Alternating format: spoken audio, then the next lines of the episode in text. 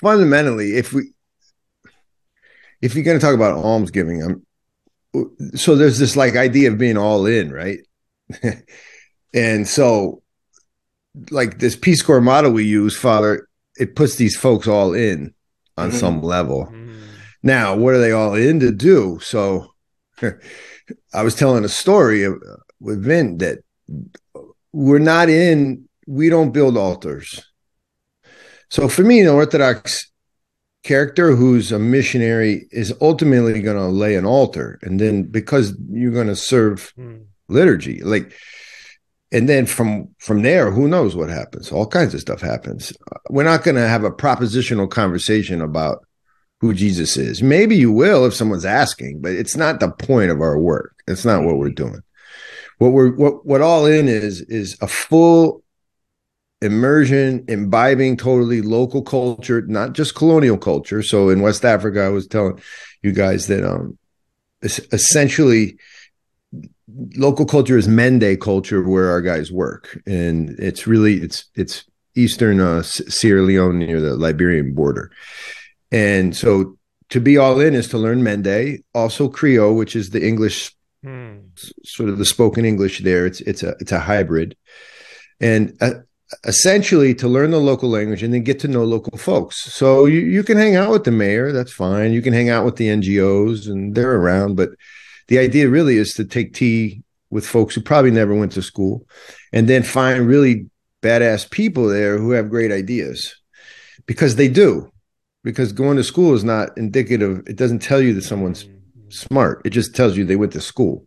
Mm-hmm. And a lot of local people have great ideas. So our job is really about, um, If you if you think about it, it's about identification, but to identify is to understand the culture. And then when you identify the right people, we fuel their projects by building capacity for their projects. So maybe they need a, a marketing campaign. Maybe they need, because they don't read or write so well, they need uh, help with the internet, or often we'll connect them to buyers if it's a business style project. If it's a school, we'll connect them to curriculum writers or or bring money often. So that's what we're doing. But all in, in this case, I was, I'll just tell this story essentially is a, a really good person, uh, whom I love. He happened to be Orthodox. Not all our guys are Orthodox, uh, has been in uh, Sierra Leone for just about a year now.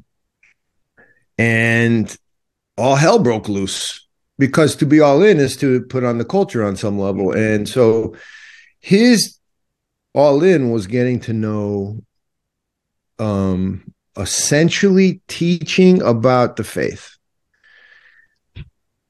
So he wore his cassock with a blessing.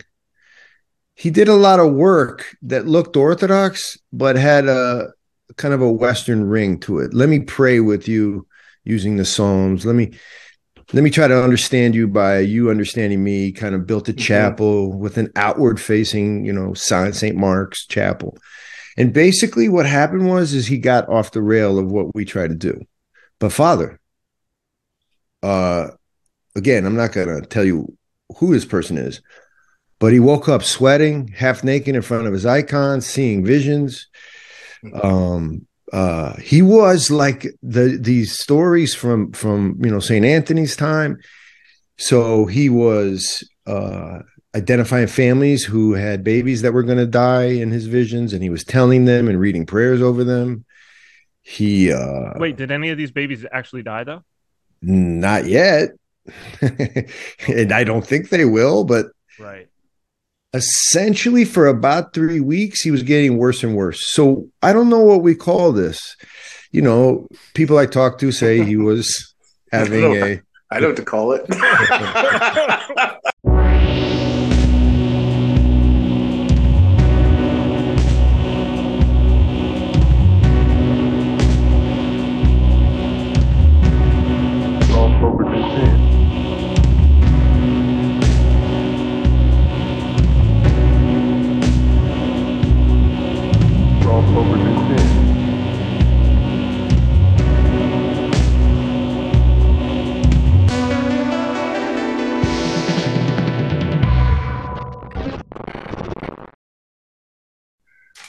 Hi, everyone, and welcome to Royal Path. I guess I'm your host today, Cyprian, and uh, today we have no Andrew. Andrew and family are feeling a little under the weather, but it gave us the opportunity to bring on a special guest. So Father Turbo and I are welcoming John Heers to the show, and we I know that this is going to be a great conversation. We would usually have like a little uh, icebreaker, but I think that we I, I think we've already just melted the ice. I think we've Jeez. already had the icebreaker, and we'll we'll. I, th- I think we want to explore this story that we've now heard because it goes directly into it. But before we do, before we explore this story and, and go deeper, because I think that it's just going to that that that vein, that stream, we've got it all. For the for the people who don't know you, because you've been gracious enough to to have us on. Uh, for the people who don't know you and know what you do, which I know that we're going to find out uh, a- across the next two hours, obviously.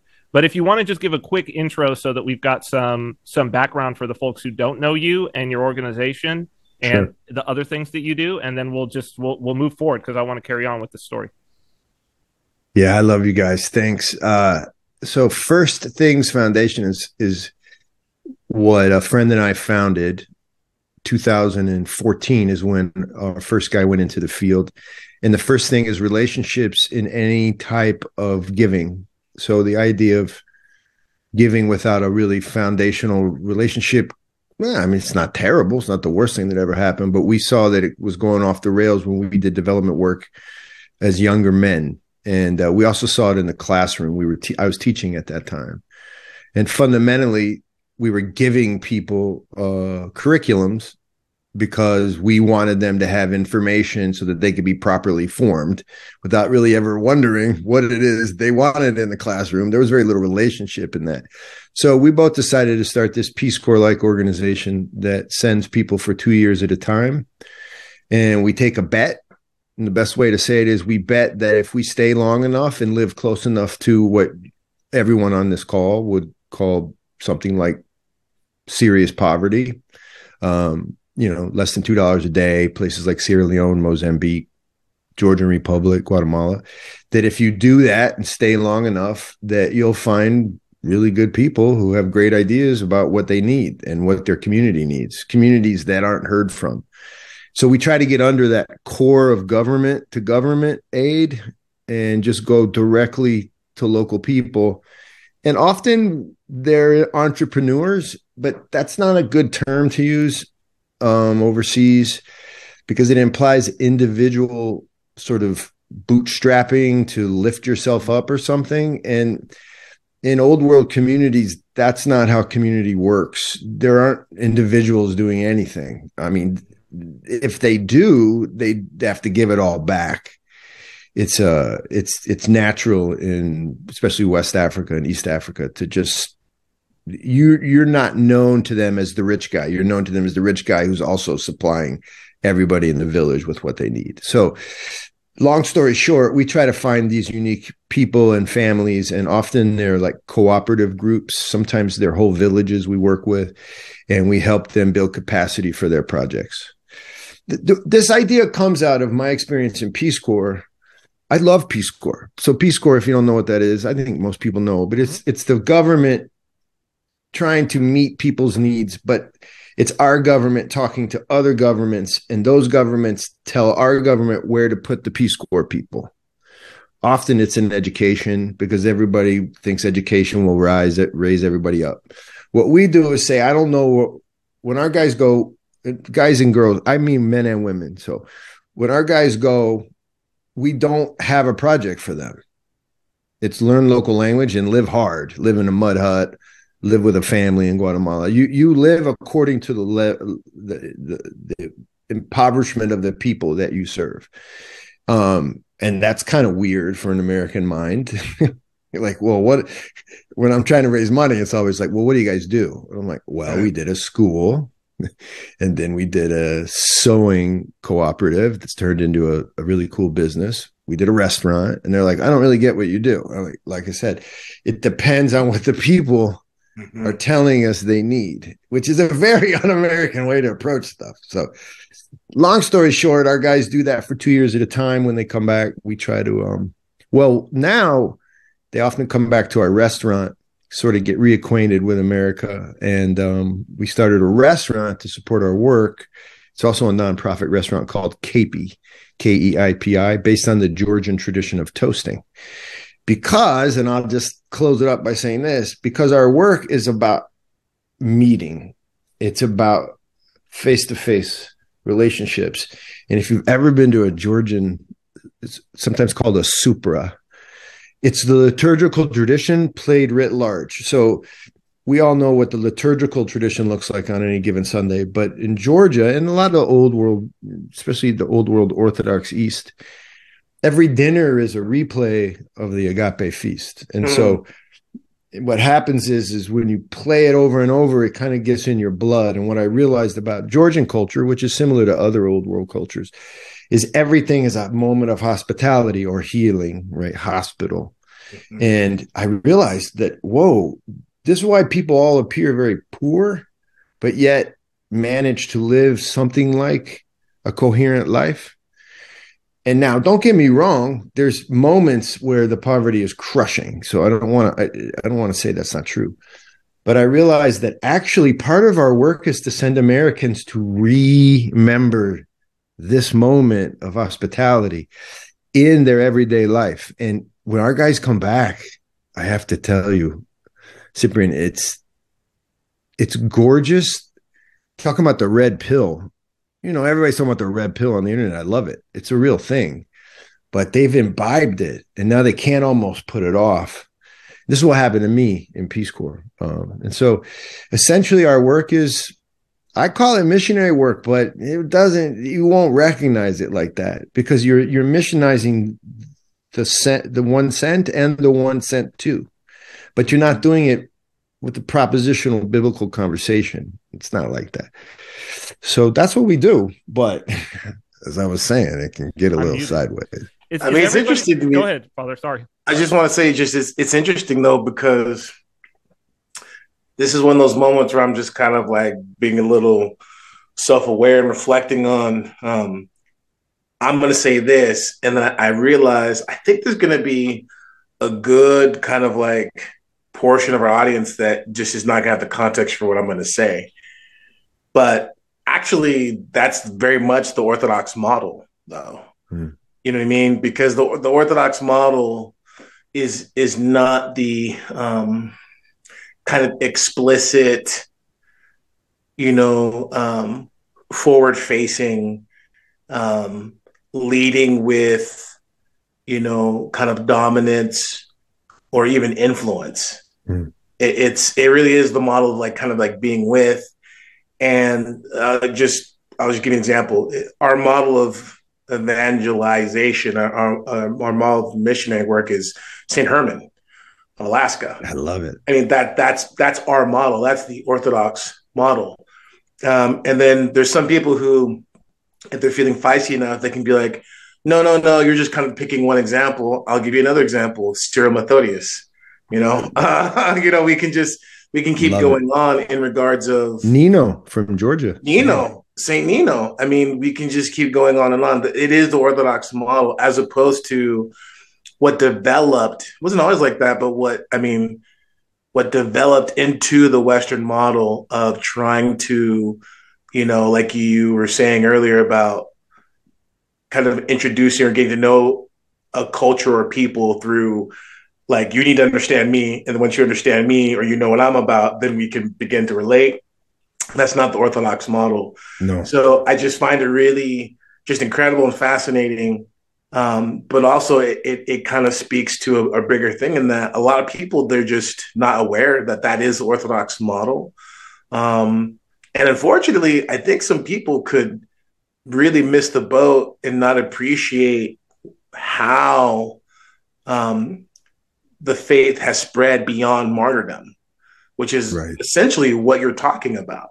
You know, it's, it's continuing the ministry of Christ, which is, you know, healing the sick, casting out demons, you know, um, tending to those, you know, who are in need. And that's, you know, it's unfortunately such a charged, like one of the biggest things uh, I'm really excited about is helping people to kind of dispel this idea that being a Christian is somehow politically tinged with being a liberal. You know what I'm saying? Like being able to talk about these things has nothing to do with ideology or anything like that. That's right. It has everything to do with with being the body of Christ and, and doing the work of, you know, Christ in the world. So I just wanted to kind of interject that. Super interesting though. And I'm interested you're like the, the right left, because it is the Royal Path after all. And I'm interested, John, to, cause I'm sure that you've thought about this. I, most people te- would tend to associate Peace Corps or the style of work that you're doing, right, with the political left and maybe even yeah. far left. Mm-hmm. Right? But here, I think you said most of the people that are involved and that are going out on the missions per se are, are Orthodox, right? It's in about fifty-fifty in our organization. And so I find that to be really interesting because most people yeah. would look at Orthodox and be like, well, that's the, the right, maybe even far right, if you're an American Orthodox, perhaps. Mm-hmm. Where how does well, how does that reconcile? Like, how do those two things oh, come together in your organization? Oh, man, you're in it. This is the... Here's how... Here's how... Man, is this right on the money with Royal Path? Okay, so I think of this as like... um a rocket ship going into space, and you know how it gets closer, closer and closer to leaving the orbit. It's just shaking like crazy. This is how we feel all the time. We're shaking, we're shaking, we're shaking, because on one end, you get an Orthodox narrative that's we're not doing Orthodox work. Father Turbo, they're not saying what you just said. Mm-hmm. They're saying, where are the Greeks? Are there mm-hmm. Greeks involved in this? Mm-hmm. Like, are you evangelize? They have a very Protestant mindset about what that's mm-hmm. going to happen. And so they're like looking at us like, what are you doing? And that's causing us to shake.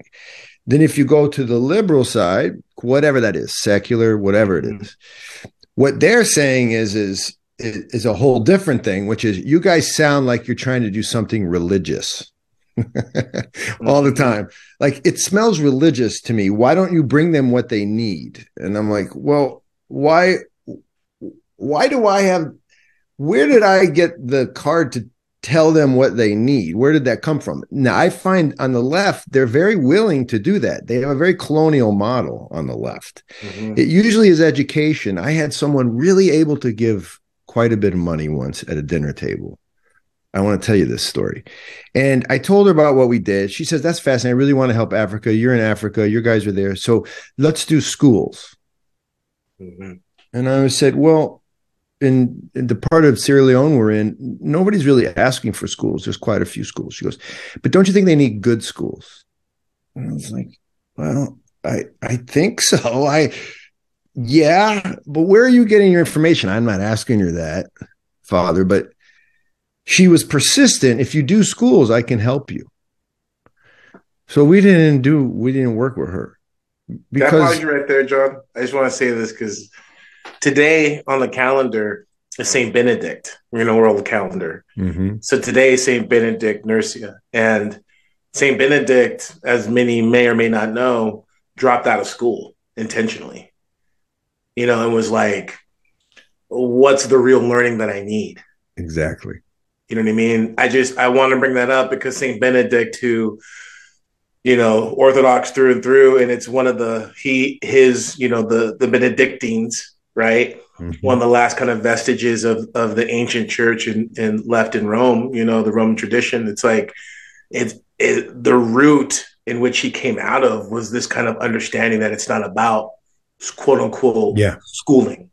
You know, and, and and it might be, it could be, it could, it could be, but it could be that the community is asking for that. But what both sides are trying to do, I just see them both equally colonial in their approach, mm-hmm. which is some Orthodox people are like, give them Orthodoxy. I'm like, okay, but what what what form are you talking? What what do you mean exactly? And then the other side is give them what you know what we have, because what we have already is implicitly good. So what we're trying to do is strip it down, like Saint Herman. So what's really cool about that, you brought up Saint Herman because we love him, is the the Saint Herman went to attend to the Russians who had gone out one hundred years ahead of him to kill seals. I don't know if anybody knows this. Saint Herman just didn't rock up on a bunch of Native Americans. There were Russians out there that said, we want liturgy.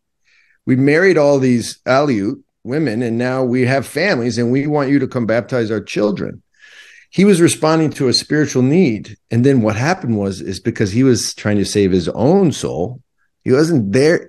They were attracted to his humility. Mm-hmm. And so we should, we should be like that. I always tell our guys, when you get there, you say, why? Because, because one of the weird things is because all these colonial people have gone before us. The people, the Mende people or the Makua people or the Bambara people in Africa, they always ask, what did you come to build? Like, well, what do you want? It's a really weird question. They're like, they think I'm trying to fool them. Like, mm. And if I say schools, then we'll get the money. And everybody knows what happens is if you go to build a school in a place that doesn't want a school, they'll let you build the school. It'll never quite get finished, though, because mm. they don't actually want it. They just want the money. And then you look right. around and go, oh, they built a whole new fences for their goats. Mm-hmm. Because they only wanted the goats in the first place, because the goats are what's making them their money. Mm-hmm. We see this again and again. There's layers of goodness, and all we're trying to do is like targeted aid that's authentic. Mm-hmm. And then the problem with that is you can't scale that very well. If you think about aid, you can't really scale that. One guy wants a, these these sewing machines, another guy's trying to do a, a bee honey. We did a great honey project. In fact, we just heard from him after a, a year, and he's he's got six more um, hives. It's very cool. But what I'm trying to say is, is you can't really scale it because each each community or each family is doing their own thing. And so I'm I'm comfortable with that because because we're not out to try. This is the Orthodox part. We ain't trying to save the world. Mm-hmm. Like, that's saved already. Mm-hmm. That's right. What we're trying to do is become better people through the act of the act of sacrifice, which is an old-fashioned idea that sacrifice, right? Creation begins with sacrifice, which is the Christic idea, right? Which is Christ first went up and suffered and then down and into the ground in order to be born again.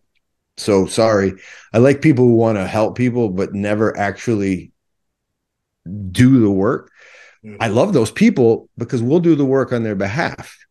And that's a good thing too. Not everybody has to go into the field, but somebody's got to do the suffering.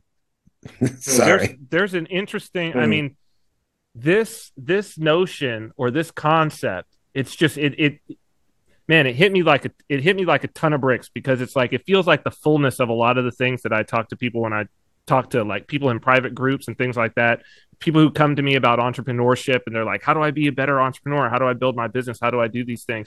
You know, this, when you're, you know, this idea of going and finding out what are the problems that people want. But I feel like the fullness of this, or the problems that people have and how can you help? But I feel like the fullness is the why that you're like, when you brought up mm-hmm. Saint Herman and also the people who are working with you, it's like, you're there to save your soul. That's right. That I feel like that is so lost. It certainly is lost in the colonial mindset, but I feel like it's even lost in in people who I feel like have a maybe a little bit of a better grasp and are wanting to do some good. You know, there still is this idea that, oh, I'm going to go out to these savages. That's right. And I'm going to help them, and by but it's by me helping them and making them more like me. Yeah. That I will have saved my soul, because I will, ha- it will be my works and I will have done good things, rather than saying like, no, it's your job to go there and, and humble yourself. That's right. And it's That's in right. the humility and the humbling of yourself that mm-hmm. you will save your soul. That mm-hmm. part is like so crucial. But it's weird though, because I'm with you, but it's weird because at least in our tradition, it's everywhere. Right. Save your soul and every a thousand around you. And then you're like, nah, not really. Like a thousand. You think a thousand. I'm like, yeah, a thousand or maybe a million. You just do the little things. But guys, it's not easy to sell in America. Mm-hmm. It's it's because we're so into this idea of scale. and you know, well, because scale brings you more. Yeah, and power like, like brings you more. you right. know what I mean? That's right. Not not the person, not the people. The scale is never about serving. Scale is always about having, you know, Saint Ephraim prayer, lust of power, right? Wow. It, it's, oh, it's perfect timing. Yes, it's it's always it's always about that, you know, and it's really pernicious because you don't think it is, you know, it's it's in the veneer. Of- but it it's it's also. It's not to say, though, I want to be careful. It's not to say, pick somebody, Auntie M, mm-hmm. who through whatever machinations in the world is has a fortune. It's not to say she has to go. That's not really what we're trying to say. But my guess is there's a service in her parting with something like her fortune. There is something in that that's also suffering for her. It, it's it's a, it's like a layer, right? Our guys are way out on the. It's they're like Navy SEALs of service, but everybody's serving on some in some way, and and if everyone understands their role in this this service, that that's beautiful. It's not it's not an arrogance, because I think I can come across as arrogant about it. Um, But, but it's got to hurt, like, right? It's got to hurt. I mean, I think that's one of the things I, that fathers always told me when it comes to almsgiving is like, it's got to sting. Yeah, you know, you know, because people will be like, well, how much? How much should I give? What's the right. appropriate amount? And right. it's like, well, until it hurts. Like when it hurts, right. when mm-hmm. it's uncomfortable, right. when it's suffering, mm-hmm. then it's the appropriate right. amount, right? Mm-hmm. right. And, and the other thing is, is okay. And I love it because it's incarnational too, by the way. Right, right. That, that's there's a, it's in, it's an incarnational thing, because part of the problem with giving exclusively, well, giving out of your comfort and giving money out of your abundance is that you can oftentimes miss that incarnational aspect of it, mm-hmm. right? And it, that, and again, that doesn't mean that everyone needs to be in the field. Or it doesn't mean that it needs to be in a soup kitchen. But but I do think that there is something to be said for, you know, just people getting out of the mindset that alms is always about giving X amount of dollars. That's right. That's right. You know, forgive me and, for interrupting. I just wanted to throw that out there. No, no, no. I, I guys, I talk a lot, so you interrupt me all the time. But I, I, I, here's the problem. I'm thinking about these things all the time. And so it's such a joy to be able to talk about them with you guys, because th- the other thing is, is the actual reality of the people who go. And, and, you know, missionaries from Western missionaries too know this. It's sort of like a weird little secret in missionary communities. I, I'd done this for six years of my life, where I lived in communities we'd all call impoverished, with no running water and no electricity. So almost seven years of no running water and no electricity in various places. And there's always a missionary community. And all the missionaries know that they're getting more than they're giving.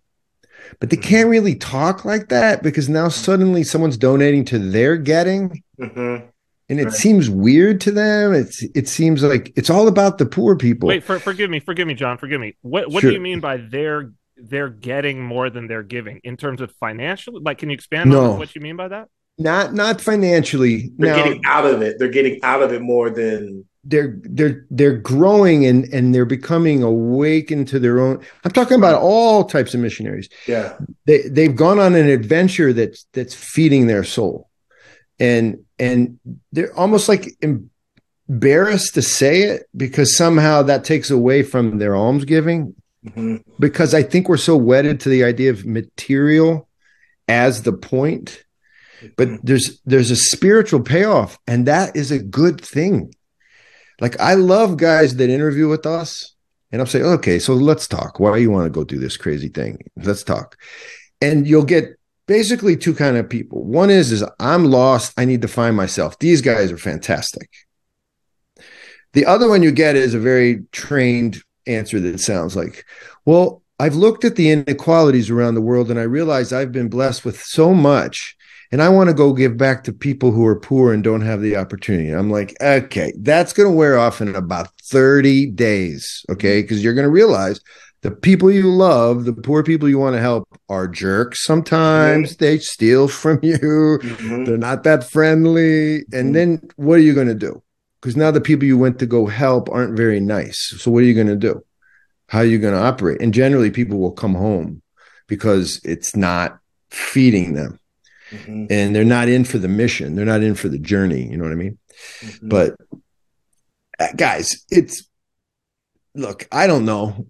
I'll I mean, tell you what, though, people are people like what we do. The problem is, is they don't always they don't take the risk on the unknown, because sometimes I can't tell them exactly how their money is going to be spent, other than feeding our field worker and housing our field worker. I can't always say that this exact thing will happen, you know, the way a school builder can say this school will be built just to these specifications. There'll be these many teachers. People like that certainty when they give. It's just it's interesting to me because, man, I, I'm almost scared to open this can of worms, because I, I just can spend the rest of the time just talking about, like, my experiences here in Kansas City.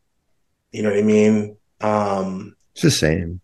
I, I mean, yeah. And and to be to be really kind of frank with you, it's like going through that whole process for myself, you know what I mean? Because essentially, you know, that's what I'm doing here. You know what I mean? Like, I left Southern California with my wife and my kids and, you know, came to the inner city, Kansas City, and all that stuff. And it's like, if you're going to do that, you know, your motivations are going to get sussed out really. Yeah. Not necessarily quick, but, but, but they're really going to get sussed out. It, it, and you're going to find out real quick why you're doing what you're doing. Mm. And you're also going to find it out, not just because of dealing with people who don't like you, aren't grateful, those things. So if you're if you're into vainglory, if you're wanting people to pat you on the back and be like, oh, thank you for saving me, or you're wanting people to pat you on the back, which this can people can feed off of this one a little bit longer. Oh, you're such a great person that you do that. Mm. Eventually that shelf life does run out. That's you good. Know what I mean? That's what I'll say. Um, and so the other side of that, though, is You you find yourself in this place of constantly asking, okay, well, what am I doing? Yes. And, you know what yeah. I'm saying? Well, what, what am I doing? And I think for me, this is what's interesting to me about you. See, in my sense, in our sense here, it's like, okay, well, we have a parish, an Orthodox parish in the inner city. Okay, boom. We're on the east side of Kansas City. That neighborhood, we're in the hood, quote unquote. Okay, no problem. People can kind of get that, kind of, but where they get lost is, so what kind of programs you got? It's like, well, we got a farm, um, and we got a school. Oh, perfect. Well, yeah, but like we would have that whether we were in the hood or not. You know what I mean? It's like it, it's it isn't just about like, oh, let's do this for the people. Although the neighborhood, although it is there for them. But it's for us, right? Yes. Because, you know, we are repenting of consumerism, or trying to. We're repenting of just being disconnected from, you know, life as God intended it. We're repenting from, you know, shuffling off our kids to just kind of be eaten by the system. You know what I'm saying? Mm-hmm. Um, and that's where the whole Seraphim, sort of Saint Seraphim comes in. It's like, well, yeah, well, you do save yourself. You know, you do acquire, excuse me, the, the grace of the Holy Spirit. And then a thousand rounds you would say, but the problem with that is, in, in our context, along the way, people are just not going to be happy, because you're going to have people who are going to be like, well, why aren't you doing X, Y, and Z? That's right. Impact statement. And where's, where's the impact statement? Where's this and that?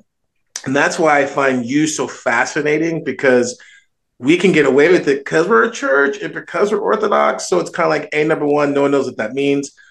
B, number two, if they do know what it means and they're still talking to me after ten minutes, then they probably know something about Saint Herman and something about, you know, the, the kind of inner life. Okay.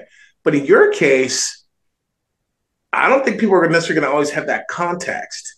So that this, this principle, not a concept, but this principle of embodying Christ, mm-hmm. this principle of Um, you know, being an ambassador, this this principle of like a true ambassadorship. Ambassadorship isn't about going and putting um, your rules or even necessarily your culture. It's about representing your culture. It's about representing your nation. That that's a very different um, office than, let's say, you know, it's not it's, an ambassador is not a conquistador. That's right? right. Well done. I agree with that. Ambassador is not a conquistador. Ambassador is like, hey, I'm here in this land, and this is I'm representing. I'm I'm representing whatever community, culture, state, you know, and like. This is what I'm doing. I'm trying to dialogue with you. And I, and I see what you're doing as a kind of ambassadorship mm-hmm. in a lot of ways, but it's just fascinating because I could see how it's a real struggle because people don't get the real impact, which is more of a, um, it's more of an authentic impact. What I mean by that is this, when you were talking about like, it's about a face-to-face encounter, what people don't understand, and this is what I've learned the hard way, Um, you people don't get changed by giving them stuff. That's right. People people don't get changed by necessarily doing something for them. People do get changed by doing something with them. With, yes. You know what I mean? People do get changed by being with them, and it's like, you know, that in many ways is the test of true love. Yeah. You know, can you can you just sit and be with? Oh my you know, God. It, it, it, it's like I've said, it's like that's how I knew to marry my wife, because she was the only female that I'd ever been with where I didn't have to feel like I need to entertain or like you're boring me, like get out of here. You know, it's just like we could sit and just be. It's in our manual, actually. So now I'm giving you the guts. The manual, it's the immersion ship manual, the, the first phase of what we do. Is actually you have to sit, take tea, and have five dinners. And then mm. everyone's like, wow. You're going to tell donors that? Correct. Like that's wow. an actual activity. You you have to break bread, and then you have to have them at your place. And people are like, okay, I think I get this. But you know who weirdly gets this in the secular? Because we have as many people in the Orthodox world who donate as in the secular world. Here's the secular, and you'll like this, Cyprian. It's the entrepreneur who knows, and I always use the same phrase. I go, okay, so you did something cool with your life. You started, I don't know, a restaurant. You started a software company. Do you remember when you were trying to start it, there was that uncle who like would listen to you and then he gave you some money to start? That's us. And they're like, so that that works in Africa? I'm like, yeah, that works. But the problem is, is we got to be their uncle. Like mm-hmm. we have to be trusted. Mm-hmm. We we have to be cared about. And here's the big thing is they have to care for us. Mm-hmm. And I actually mean care. Like they bring our guys. We always, we don't let our guys cook on their own. They will, because they don't always like the food. Some of the food's not so good, but they always, they, we want the family to bring them the food because immediately most of these places in Georgia, especially, they recognize you don't know what's going on. You mm-hmm. can't speak the language.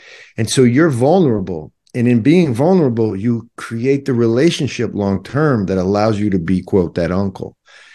If you roll in right off the bat, like you're the uncle, you're you're you're just the jerk, you, but you still got the money. This is such See, an that's interesting how you're perceived. Principle. Forgive me. This is an interesting principle. I just wanted to mention what because it's kicking it off to me is, you know, the Chuck Chuck Palahniuk, I think is his name, the author of Fight Club. The guy who wrote mm-hmm. Fight Club, he wrote another book that became a movie that starred Sam Rockwell. And this is kind of like, uh, it's called Choke. And it's interesting mm-hmm. that you bring this up because even like he was even seeing this principle. Th- the protagonist of this, he's an anti-hero, of course, but the protagonist of this, um, his little scam that he does is he'll go into a restaurant, he'll stuff food down his throat and force himself to start choking. And then look for whoever there looks like the wealthiest and get them to save him, to give him the Heimlich. No way. And, no if way. They, and he's like, them saving me. And then from then on, he writes to them telling of his problems and they send him money. They trust Because him. They have that spirit. Because they saved, because they saved his life. He's right. like, oh, no, no. It's much more effective that they save my life mm-hmm. than that I save theirs. So it's just a we, very interesting. It was that that, we that see just it. Immediately went off to be like, "Whoa, that's deep." But in this case, we actually need their help. Like, right, uh, right, right. We, this is the real. That's the inversion of it. This is the right. real, actual thing that he's like. Right. Yeah, yeah. I mean, um, one of our field workers just had malaria, and he was being helped by local folks who knew the local remedy. And I always say, take the local remedy. Now we'll we'll use Western medicine too. It's it's it's not that hardcore, but I'm like, take the local remedy. The, the, my guess is they know something. Mm-hmm. Um, and then right away, when you take the local, I'll give you another example. We just uh, opened a new site in Mozambique, thanks to God. So our two new guys landed there, and um, right away. So one of the hardest things is to get people there to understand what we're doing. It's very hard because they think you're going to stay in the hotel two hours away and drive for a weekend and assess. They're just not used. So you're going to live in the village. So they always move you to the nicest place in the village. We're like, no, that's not the spot. That's not the spot. And then we finally found the spot. And they were like, no, no, no, no, you can't live there. And I'm looking around, and it's actually kind of a nice mud hut, like two rooms and a little kitchenette. And it's, it's, it's pretty good, but they know it as not for the foreigner. And when we finally convinced them right off the bat, they're like, these dudes are weird. Mm. These dudes are weird, but it breaks all the ice like that. And mm. so do I think it's working? Oh, I know the stories I can tell you guys about what's happening to both people we work with. You can go on our website.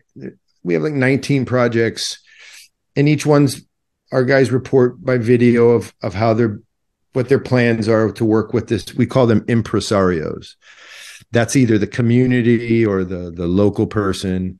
And so we have these impresario projects, and you can just go see. And, and every now and then a donor will just fall in love with one of the projects and we'll just send money directly to our guys. So we're, we're learning ways to fund all of this. But, but I will agree with you guys. The Royal Path is somehow to avoid the inclination to control. Mm-hmm. And it's, it's, it's, it's not easy. I'll tell you a quick story how I learned this, if you don't mind. It was in, um, in Mali in West Africa. When I first got started on international development, it was in Peace Corps. And, uh, I was trained in water resource management and then sent to a v- little village called Sindala, about four hours bicycle ride from the capital, and no, no white people, no foreigners around. And it was a hard assignment. Even Peace Corps people were like, that's a hard assignment. And good. And immediately I got a little crew together because they were listening to me, because I was trained and I was an outsider. And then we started to dig wells and improve the well construction through, you know, engineering tricks that I had been taught. And I would always, these guys would always be like, Jolagan, eh, be, I don't understand why we're doing this, because I can dig a well in like three minutes because the water table was really high, guys. So in that part of Mali, you could just dig a well and it would collapse maybe three months later, but they didn't care because they, they could just go dig another one. I'd be like, no, no, we're going to lay these bricks. You see these bricks are triangular and they're modular and it's going to be awesome, guys. We're going to lay this apron. They'd be like, okay. And they would do it with me. And they were like, okay. And I would go to other villages and they would translate. And eventually the chief comes to me, who I loved. He was about ninety. He was this skinny, just a teeny little skinny little chief, but he was powerful. And he said, Jomogan, why? That was my name. It was Slave Noise. They had nicknamed me Slave Noise, which is hilarious, right? It's ironic, right? It's it's hilarious. It's actually really funny. That's an old, like, it's like calling someone Ezekiel today. It's like an old, old, old Bomber name. And they were like, this is the best. So he said, Jomogan, um, I want to show you something. And he took me. This is six. I had been back there before, but he walked me. He held held my hand like they do in West Africa, walked real slowly. And he says, you see this? And I was like, yeah, this is a crazy old wooden bridge, but huge, guys, like one hundred meters and then a span of almost twenty meters. That's a big bridge they would. And they did it all by chopping down trees that they weren't supposed to chop down. And every three or four years, they would redo it, pat it with mud. It was a big project, right? And he said, you see this? This is why you've come. And I was like, no, no, no, I didn't do bridges. I can't engineer a bridge, but I can work on those wells with you. And he was like, no, all the chiefs and I are talking and you have to do this bridge. And I was like, I, I'm going to get somebody killed. I was a political science major, Cyprian. I, I was like, no, you don't understand. I've come here to do these wells. And I also know how to do mud ovens. Because, see, that was one of the things the government decided the women needed. They were like, we don't want any damn mud ovens. He was cursing. And we don't want any damn, we want this bridge. And you're making an embarrassment out of me because you're the foreigner living in my village and I can't mm. even get you to do this. Mm. I said, Dugutiki, chief, I can't do it. And another two months passed and I kept doing wells. This is a true story, guys. Finally, he comes and takes me and he says, okay, sit down. And I gave him cola nuts and we're sitting there. I'm my language. I love language. I'm jamming. He's like, okay, great. It's nice to have you here, but you're going to have to move because you, I'm literally embarrassed. And it's, you're looking, making me look really bad. I said, well, what do you want me to do? He goes, I want you to get an engineer or whatever you get in the city and build our bridge. So I was going to get kicked out of the village. But I loved it there, and these people were good to me. They were my friends. So I went to a French agency. Well, first thing I did is I went to Peace Corps. They were like, I don't know. We don't have any engineers for that. Then I got on my motorcycle, and I went to the, the Peace Corps Center, and I found this kid, Omar, who's twenty-one years old, just out of M I T and just landed. He was a brand new. He couldn't speak a lick of nothing.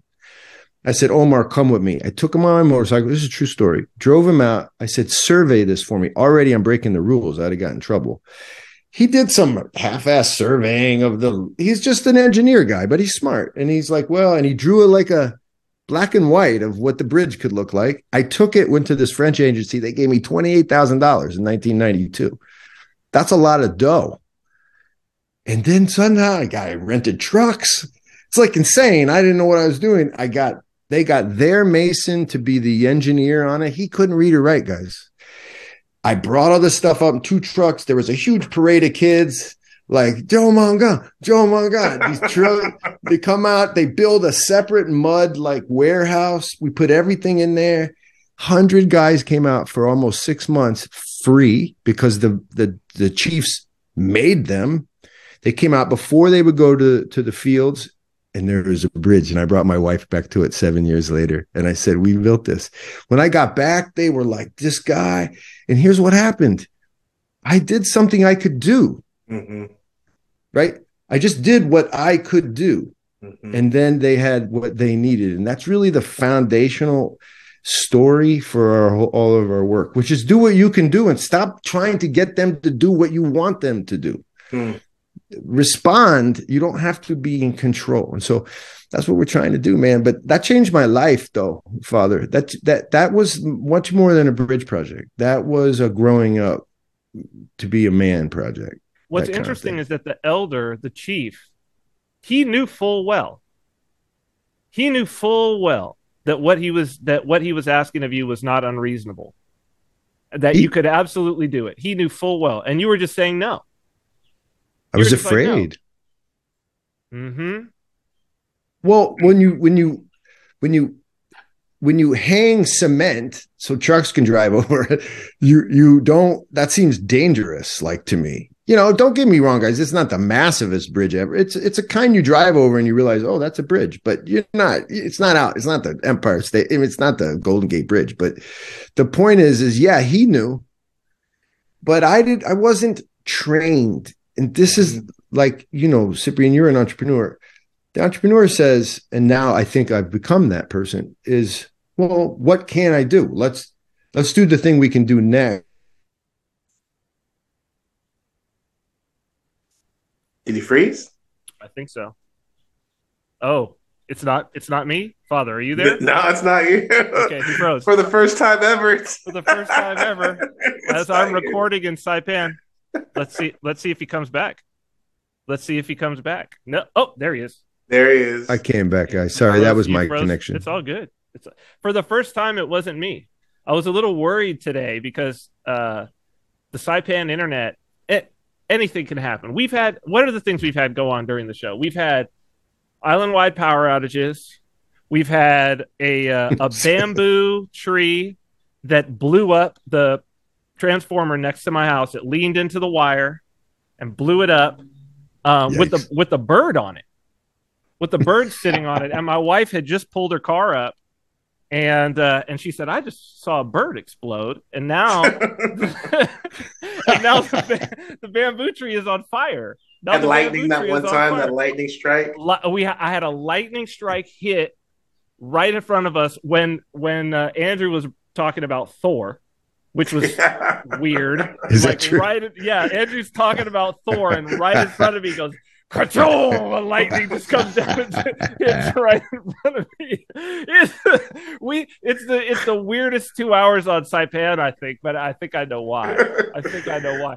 It's it's interesting the the this dynamic that you're talking about, John, because I mean on a on a much on a much smaller level, but this same sort of principle has certainly played out in the time that I've been here in Saipan. Because when I came out here, one of the reasons why I even found out about this place was because uh, a, a guy who's a, a, become a friend now, but he had come and wanted to start like a little intentional crypto community kind of, and he mm-hmm. had these these ideas about how, and his ideas about, you know, what they need to do here to be better, meaning more efficient at what they do, mm-hmm. more productive in the way that he wanted to see them productive, all of these sorts of things. Now, mind you, the people who are here, the Chamorros and Carolinian, not the Carolinians have been here two hundred years, but the Chamorros have been here for three thousand years.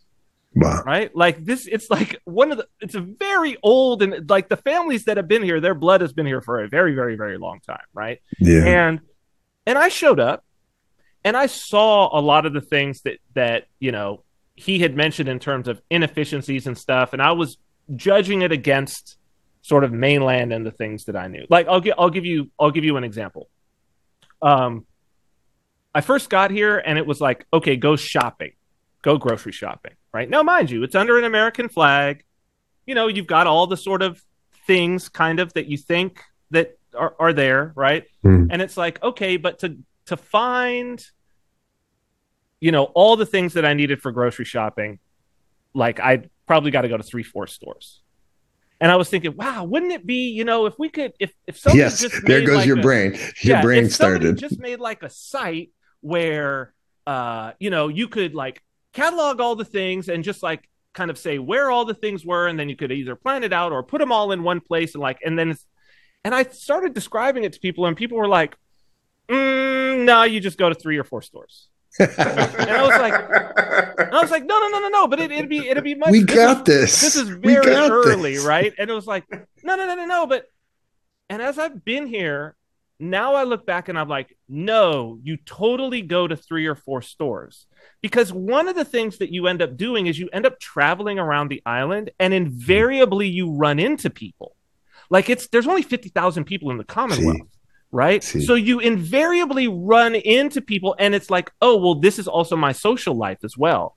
I catch up on things. I find out, oh, I get invited to a dinner over here. I get this and that. I run into friends. Oh, what are you doing? And and it's like, oh, yeah. Mm. Oh, yeah. You go to mm. three or four. Like, that's one of the blessings of well, being in a small But you know community. What? This is, forgive me, th- this is just, it's the same thing that happens for, I think, some people who will come in to, like, let's say a service because their daughter or their cousin or their friend is getting baptized or something. They have no context for the church.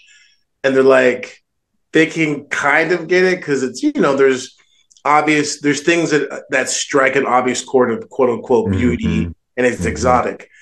But I could, I've had these conversations with people. It's like, well, like, why are you doing this or that? It's like, it's it's not an efficient way to do church. You know what I mean? Ah, that's right. And and since it's not an efficient way to do church, it's kind of like, oh, that's great. But like, or or even, again, getting back to, you know, our context here, it's like, well, that's really great you're doing that. Have you thought about, you know, kind of doing fill in the blank, obvious thing that you should do if you're in a poor Black neighborhood?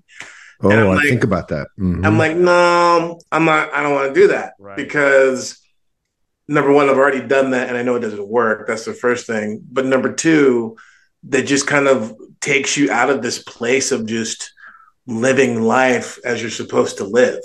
Because there's a, in that case that Cyprian you described, there's a disguised value system. Well, it's disguised to you. Yes, that's you exactly couldn't right. see it. That communion was a higher value mm-hmm. and efficiency.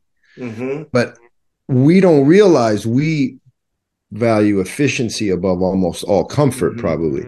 And so we keep, tr- we think we're helping, but we're just trying to, we're trying to change the value system. Mm-hmm. Yes. Yes. Maybe that's good. It it, it really, de- I, I'm always telling the guys, it depends, right? Like mm-hmm. some value systems aren't good just because they're theirs, but often we don't know what they are. We don't see them. Well, the thing is too, it's almost like finding that place in which you can actually participate or actually help. So in other words, like, okay, we, we value efficiency because we're consumers, you know what I mean? Mm-hmm. But there could be a place if you reorientate your, your value system, your value hierarchy and say, efficiency is good if it serves the deeper things. Oh, exactly. Right? Like we don't, because, because we as Westerners want efficiency for efficiency's sake. It's efficiency is good in and of itself. But if it's right. like, well, if, if I could make something efficient so that we can have more time for communion, so we can have more time to be That's with, awesome. So we can have more time, That's you know, awesome. it, then let, then let's do that. Then let's do that. I think an efficient thing that I love is the little coal that burns in the incense and it just lights right up. Yep. Mm-hmm. Because now I can have more incense during liturgy. Right. But if I was using that for, I don't know, smoking some heroin, it's probably not great that that's, that's an efficient thing. That's right. Well, th- well, this same this same individual here, I remember having a conversation, the one the one who really valued the, you know, showing them how to do how to do it much better. I remember having a conversation because one of the things that I value here is there are no um like consume like mainland consumer American brands here, like stores, like there's no, we don't have any of the national banks, no Chase, hmm. no Bank of America, no Wells Fargo.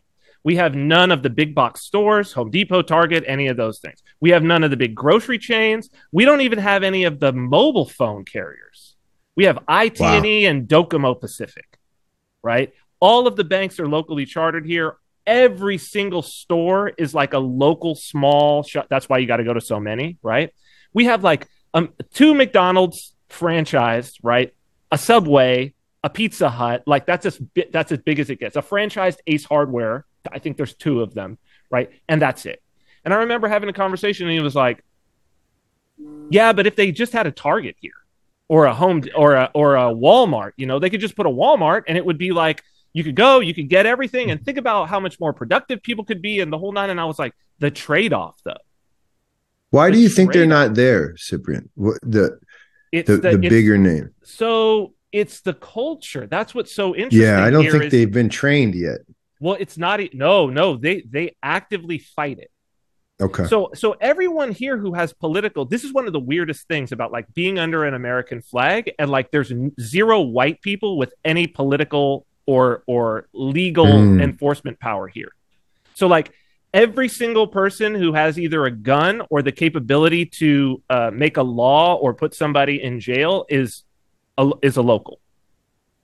It's, it's, it's Chamorro or Carolinian, period. Period. Not Filipino, not Chinese, not because it's forty percent Filipino here, right? Zero political power, any of that. And so it's like, well, who would Target displace? Well, it would displace a Chamorro company mm. that's here. And it's I like, see. well, the owner of that company is the cousin of the governor. And mm. every single regulator and legislator and judge mm. is within is within two degrees of separation familially, right? And so it's like, no, no, no, no, you can't come here. So there's an awareness of their cultural foundations mm-hmm. and and it's, and, it's, it's, and they it's protect embedded them. In their constitution. Nobody but locals yeah. can own land here. So I'll speak for West. I can speak for, well, let's talk about Georgia for a second. Yeah, let's. They're in a battle right now. Or a, they're in this struggle right now. Um, and basically the struggle is, is to what degree will Georgians invest in the Western dream versus mm. the Russian dream? Now, what I want everybody to know is listening is neither one of those are Georgian. The, it, many of us Orthodox know about Georgia, and we're like, oh, what a, it's a quaint, beautiful, old-fashioned Orthodox place, which it is. But the two visions constantly presented to them are Russian imperial and slash Soviet imperial, or whatever you want to call it, and then the Western dream of a free market. But the Georgians have not, I, I call it turned over yet. They, they're, they're right in the middle of trying to decide who they are. That's where the church steps in. It's really fascinating. Right now in West Africa, the culture is breaking down. And one of the reasons it's breaking down is because the powers that be, the king, the chiefs, they're always offered, and this happened in Nigeria, they're always offered big money from big companies to come in and do things that need to be done. So there's this constant debate about how Mende they stay. And I think they won't stay very Mende for very for very much longer. There's there's a lot of Chinese movement in, in West Africa right now to sell the big Chinese companies, especially the big um, the big uh, manufacturing companies. It's it's wild. It's a new kind of colonialism. It sounds like Saip- it's Saipan, right? Yep. They, yep. They're they're holding out or something. Trying. Trying, but it's I think it's easier to do when you're on a smaller scale, right? Yeah, you, you can hold out, I think, on a smaller scale because it's divide and conquer at the end of the day, right? And I and, I yeah. root for the old world, man, to win, but you know, it's like the spiritual life on some level, aren't we all, Father? Sort of, we're tempted into variations on on on goodness all the time. We're yeah. trying to hold on to our tradition. For sure. I mean, you guys are. T- I've just been kind of mulling over my mind right now this thing of globalization, because we say that, and I think we have um, we just have our kind of own projection of, of what that is, and it's always the the Western model of something taking over the little guy. But it's not, because when you brought up China and China moving into Africa and that reality, that's not the West. No, no. That's not the West, but it is a type of globalization that is subsuming, you know, the kind of, if you will, like uh, the culture or the personhood yeah. um, of of of a, of a nation. And I find it I find it really fascinating because, in some regard, um, you know, I've always seen. You know, I, I learned this personally. You know, one of the one of the ways I can tell, besides the sting of the sacrifice of giving alms, is is am I getting a sense of the person I'm I'm with? Mm. You know what I mean? And if that's lost due to the the the weight of my gift, something's wrong. You know what I mean? Mm. And and I think that's that's a really interesting thing to think about, and I, I don't mean the same way we were talking about earlier, but kind of scaled up in regards of helping a village or helping a people. Mm-hmm. It's like, are they getting lost, subsumed in the shadow of, of my gift and my sacrifice? Right. You know what I mean? Or is there push? Or is their person is their personhood, the personhood of them as a people? Is it is it is it coming out? Because I think that's one of the things when you. When you see how Christ interacts with people, um, their personhood is never lost. If anything, right. brought forward, even when it's even when it's painful. For instance, like the, the rich young ruler, like his personhood and who he was was brought forward in a very uncomfortable way for him, right? But he did that for Mary Magdalene. He did it for the ten lepers. You know, only one came back. You know what I mean? It's like he, whenever there is this encounter.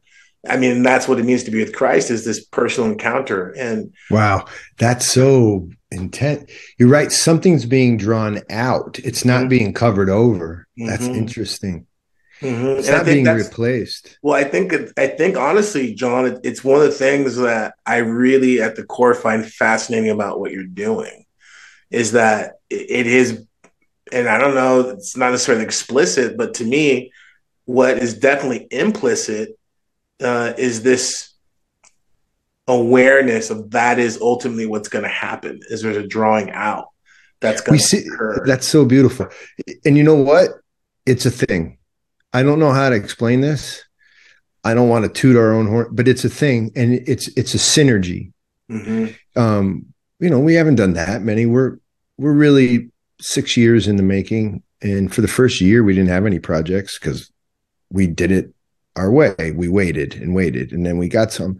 But when you look at the the communion that takes place between our guys, for instance, Juno in Guatemala and his projects, he really feels connected to what those guys have, who they are and who they're becoming. He's so excited for what the impresarios are becoming. Not because they're becoming like him, it's because he sees in them like this hope and desire. And even though the projects aren't always, you know, huge, he sees that it's made a difference. Here's a question. Here's a narrative about Black folks. I want to ask this question because you're in the, you know, Father, you're You're you're you're in the ministry, and Black folks are a type of cultural entity. Mm-hmm. I have friends who argue that what's happened with Black folks in America is that they have refused. They are the Saipan who who they imported a whole series of African values and have managed, or you know, that sounds crazy. It sounds like they're doing it on purpose, but they've managed to not imbibe all of that which they see as Western.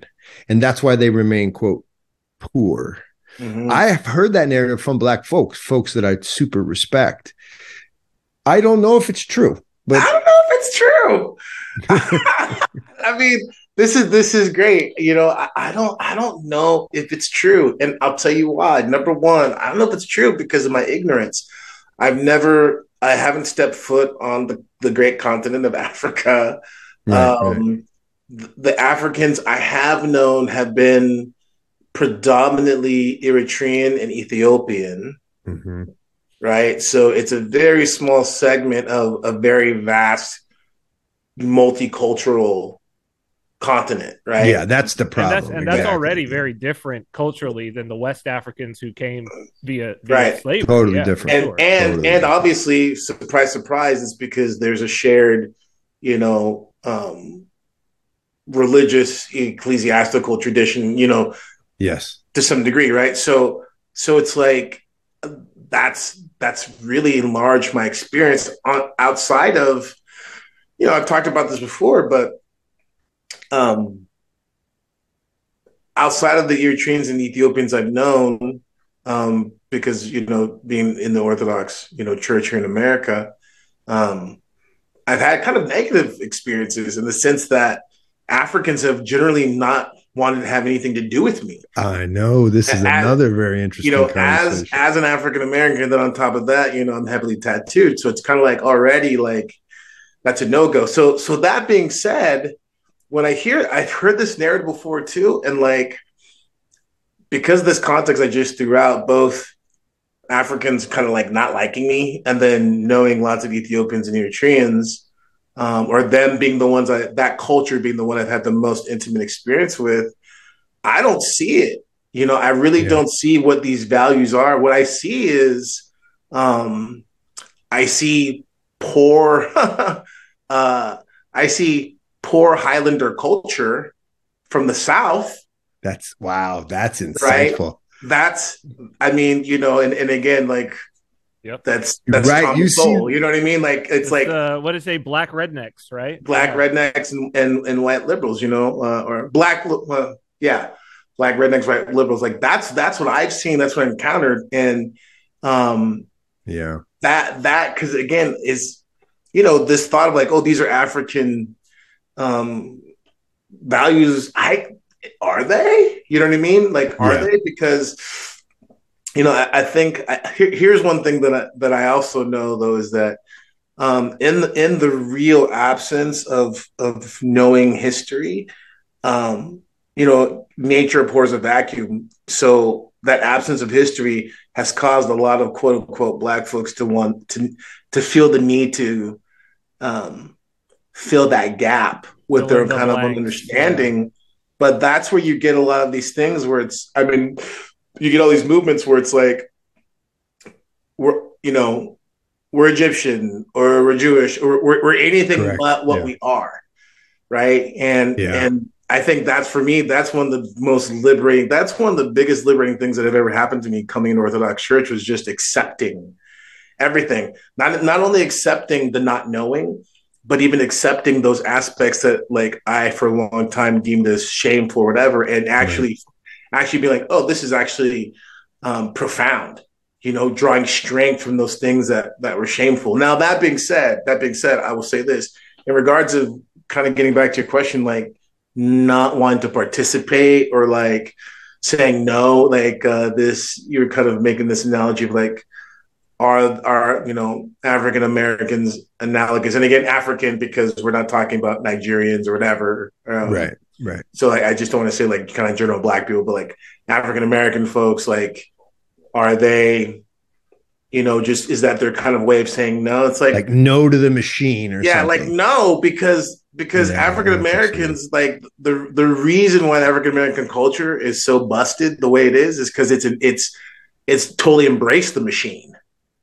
That's how I see it. It is totally embrace the machine in regards of the the very material, the materialism, like the the the materialism in regards of finding value in what you can have, who you can do, and like that. Now, again, not to make a blanket statement, that's not all of African American culture, because that's yeah. part of the problem is it's presented as a very narrow, myopic ones. And and it, what's sad is a lot of black folk fall for that. They think that like, oh, you know, like, oh, this is just how it is. And it's like, man, you're, you're, you are programmed by the record industry and, you know, at the time M T V, now the internet, just as much as anybody else is, when you have forgotten that You're, you come from a culture, even if it's a young culture and a young history, which is way more rich,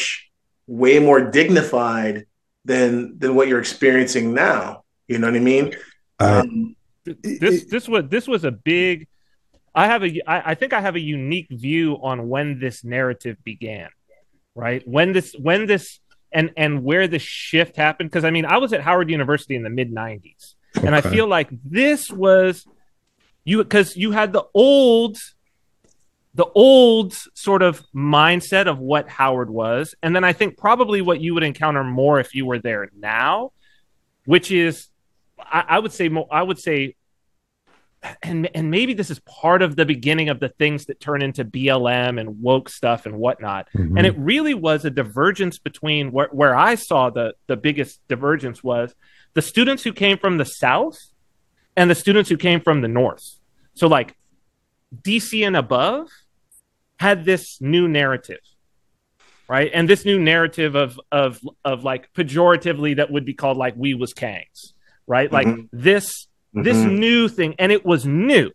Mm-hmm. And the the students that came from the South embodied like who had been going to the H B C Us mm-hmm. the whole time. That's and right, like man. Church on Sunday, like on mm-hmm. Sunday, The kids, the, the kids from New York would be waking up, hungover, you know what yep. I mean, doing yep, whatever. Yep. And again, programmed by M T V and the whole nine.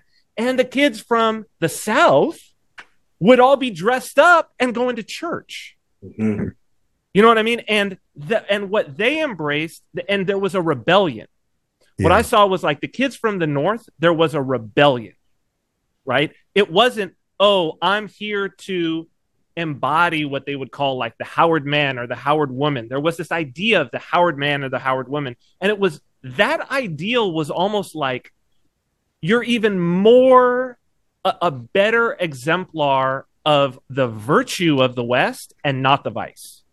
I see. So it wow. was like, this is from where the, the fraternities were initially born. I mean, Omega Psi Phi, like the biggest, mm-hmm. most powerful black fraternity, the Alpha chapter is there at Howard, right?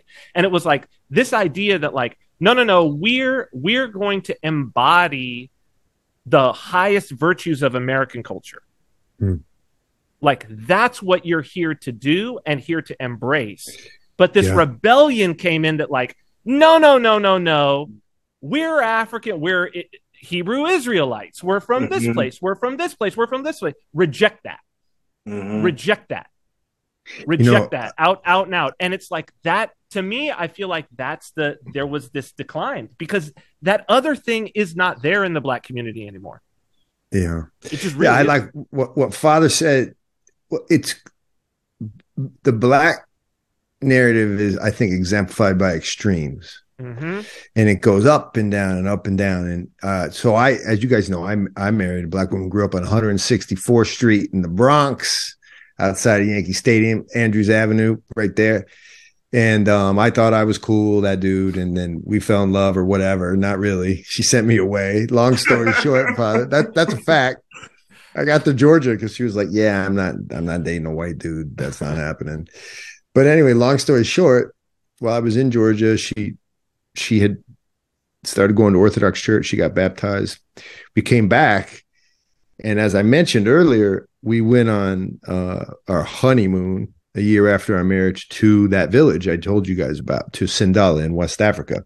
So she, when I met her, she was starting to, you know, wear her, her kente cloth. And long story short, when we got to West Africa, there was no romance in that. It was what you were saying, Father. There, there was no, we was kangs, okay? Mm-hmm. It wasn't, that was not the... what the people that I knew, and even as we drove, we went all the way down to Ghana, we went along the coast. Everyone had the same take, which was basically, and I, I was translating, so I know this. They would be like, yeah, because she'd say, like, well, so what do you, what am I to you? It was fascinating, right? And they would go, well, nah, maybe Fula, because the Fula are lighter skin. Um, but you you just got sold. Just straight.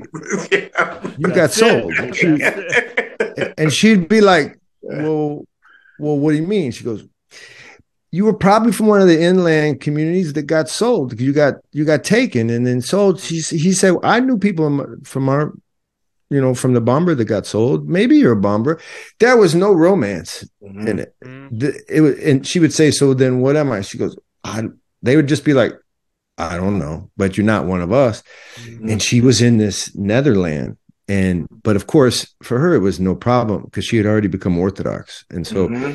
there was already a there, there, there was, there was, and, and that is important what you said, Father. History does matter. And it, it's not to be forgotten that that was stripped away from people. That's a, that's a terrible thing. Um, in terms of, you know, but, just but, worldly but context. I, what, but what I will say, and I mean, I think that this is, this is going back to, to this difference that I saw is like, we do have a history though, as black right. people here. Like, I th- right. I think that that's, that's really the, right. is that it's point. Like, even if we just start the history at slavery, right. that's enough. As right. a matter of fact, it's more than enough. That's right. It's that's more right. than enough. Like if we would simply embrace that. And it, in right. some ways it's like not jumping over saints. That's right? right. It's like it's like not not hopscotch over saints how, to get to the ancient saints. Because how do you? It's, it's two things, right? It's not playing leapfrog, right? Um, it's being well, it's multiple things. Not playing leapfrog. It's being honest, right? Because honesty is the on ramp to getting to the truth. You know what I mean? And you shall know the truth. The truth shall set you free. Truth is a person, and what I, one of the things that it doesn't really matter, and it almost makes the point more if you want to get into, you know, the bad moral, the, the moral failings of, like, let's say Martin Luther King and the moral failings of a lot of the civil rights movement. It's almost better. It's almost better for, for, for the case I'm trying to make right now, which is something powerful still happened during that period of time in regards of the movement of African-American folk and dignity and, and trying to really not want vengeance, not what, but on the one hand, call quote unquote white America to repentance, quote unquote, to try to um, live an authentic American life in the sense of wanting dignity and happiness, all that stuff. It's, it's stuff but, that, that everyone knows, but I'll just say this, but the problem is, is that if you begin to shift, and this is the problem with any type of historical uh, revisionism, is that when you shift a narrative from something that was unpleasant but true into something that's palatable but false, you will always end up with the monster. Always. Because it's it's not intended. It may be okay for a while. It's like this. It's the person who gets their hair permed forever and then it starts to fall out. You know what I mean? it, it, you're, you're, you're, it's not meant, your hair is not meant to be permed forever all the time. You're going, it's going to, sure, every once in a while, whatever, it, you're going to suffer consequences. And so that loss of authenticity, which is, that's the kind of tragedy of it. That's the pathway to finding who you're supposed to be, because it's very much so.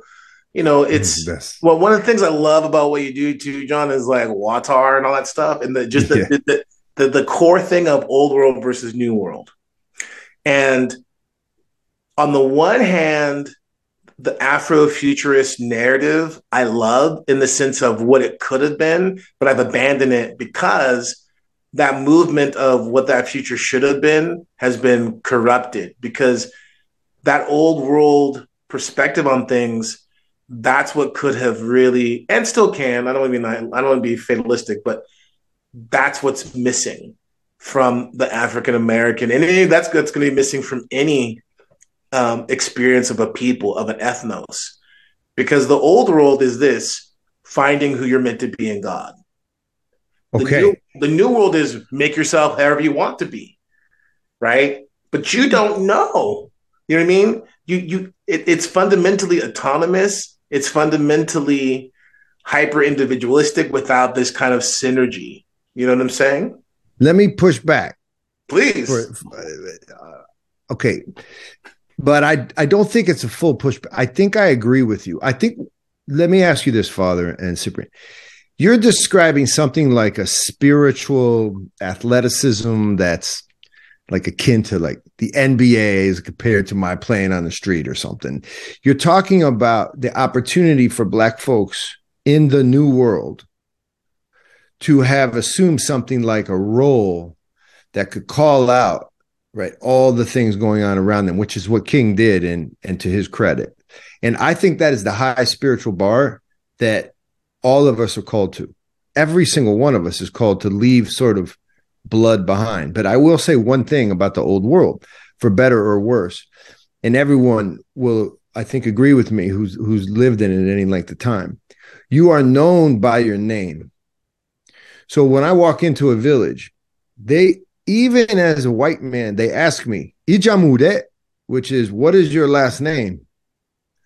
And soon as I say, Nei Kamaraye, then they say, Kamara. Kamara is the last name. Kamara. How's your father? Because I know your father. How's your mother? How's your sister? How's your brother?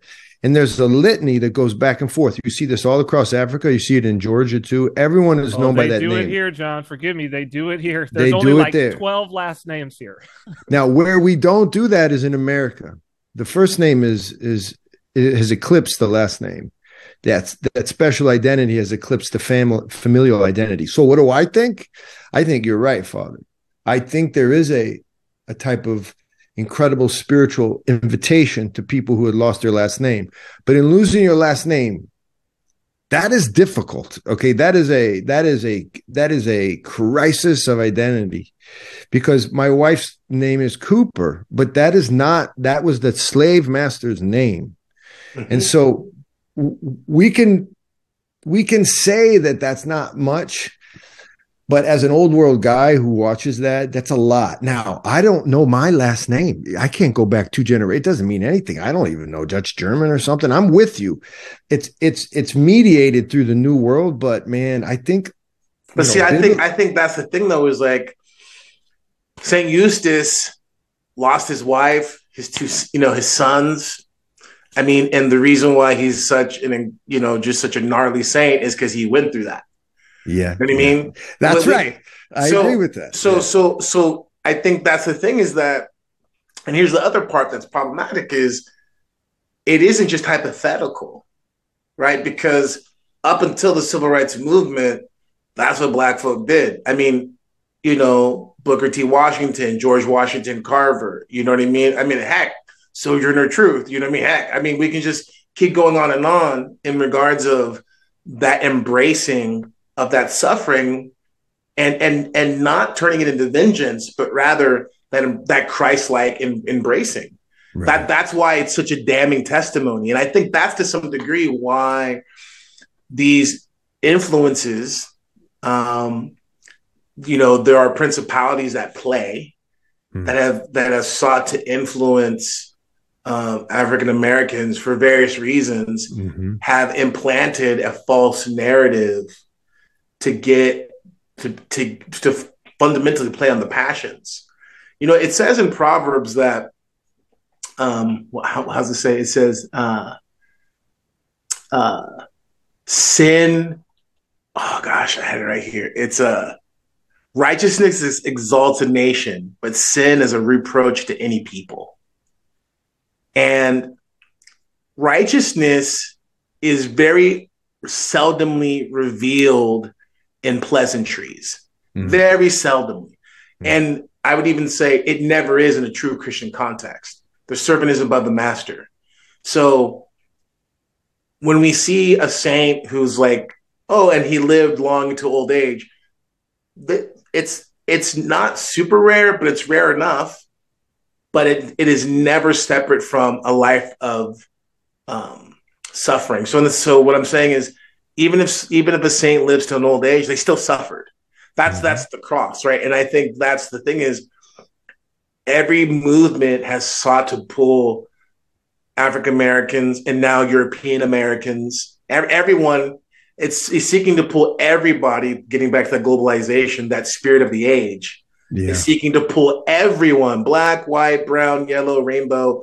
Oh, excuse me. You know what I'm saying? Like, that just flew out. Uh, uh, it, it's trying to pull them away from away from the cross, but it's actually in the cross where that righteousness is going to be found. And again, it was up until, you know, um, it was up until the, the kind of seduction of, well, we don't need to, we don't need to do that.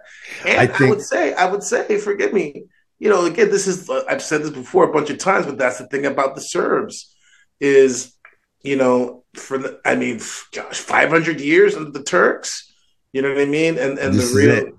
I was just going to bring this up.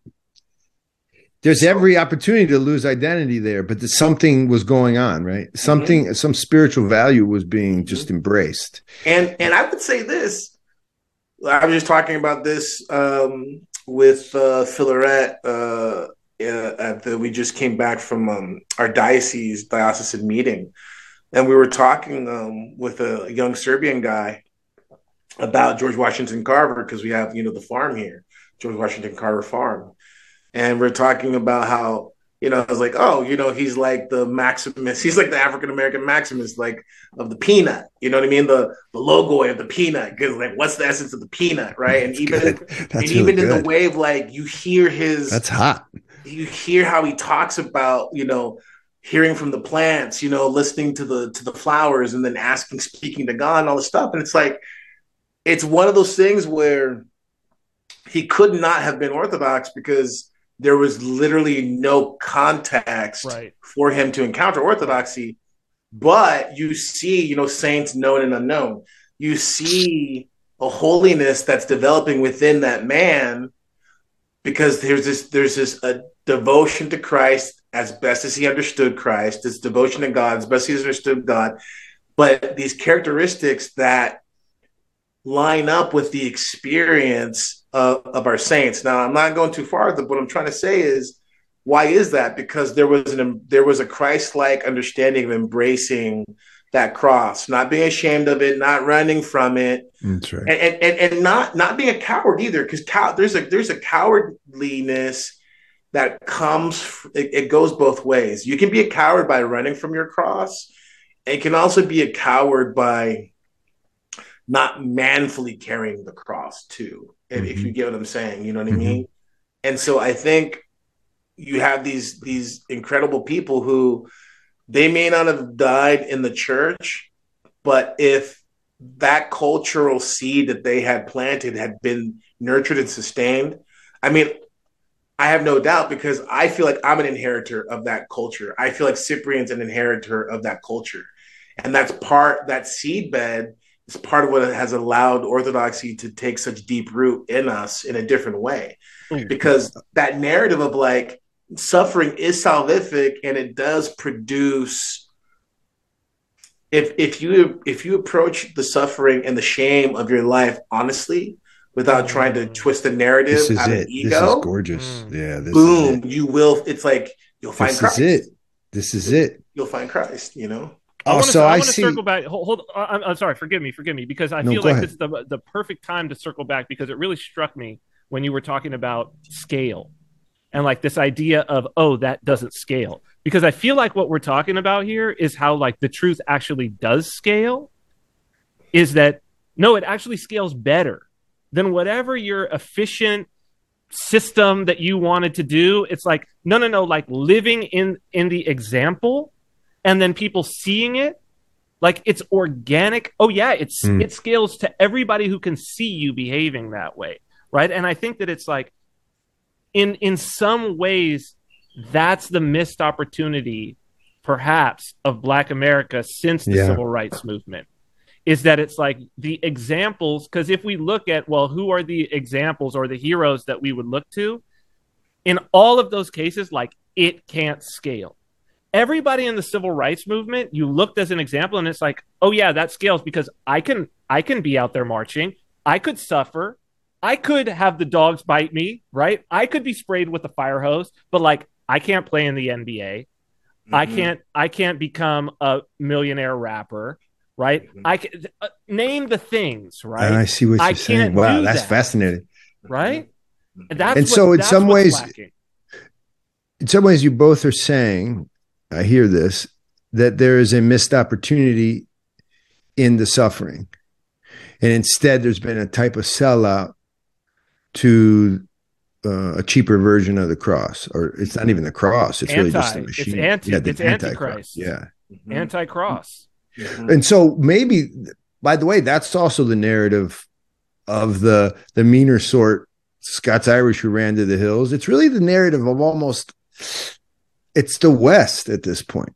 Mm-hmm. And, and, and maybe the black, fo- black folks who are already, quote, on the bottom, maybe they're suffering the worst from the this this apostasy of the West. Well, but and a belief and a belief that there and a constant being told that there is no salvation at the bottom. Mm-hmm. Well, because the bottom is the worst place to be. Exactly. That it's, that it's and that there's nothing redeemable from being at the but bottom. That ties into this notion of service too, which yeah, is which, to to to be at the bottom is to be essentially. Well, the Son of Man came to serve. And right. not be served, but but I'll even go even a step further. It's kind of like, you know, with this thing wow. of this is very fascinating because it's intense. Some people have tried to run with this, and but they the problem is is they they've ran with it with too much of a, a kind of a racial lens. But I I I really think though that you can really z- kind of. focus this in, and, and it can be very much a kind of revelatory tool for everyone, right? So in the same way of like an icon, like an icon, not a, there's only one Seraphim of Sarav, but his icon reveals so much right. about you and about everyone. You see what I'm saying? Mm. So when you look at African-American folk, you can really examine, I mean, a lot of the failures of the West. And and those failures come from, you know, all the things that are antithetical to Orthodox spirituality, not to Western Christianity, quite the opposite, right? Part of the problem is that, you know, the, the Christianity that that black folk, African Americans like globbed onto was not the Christianity that was given to them by the slave masters. It was very different, right? It, it was very different. So what was it that they globbed onto? And what they globbed onto was very much more an Orthodox ethos, mm-hmm, mm-hmm. right?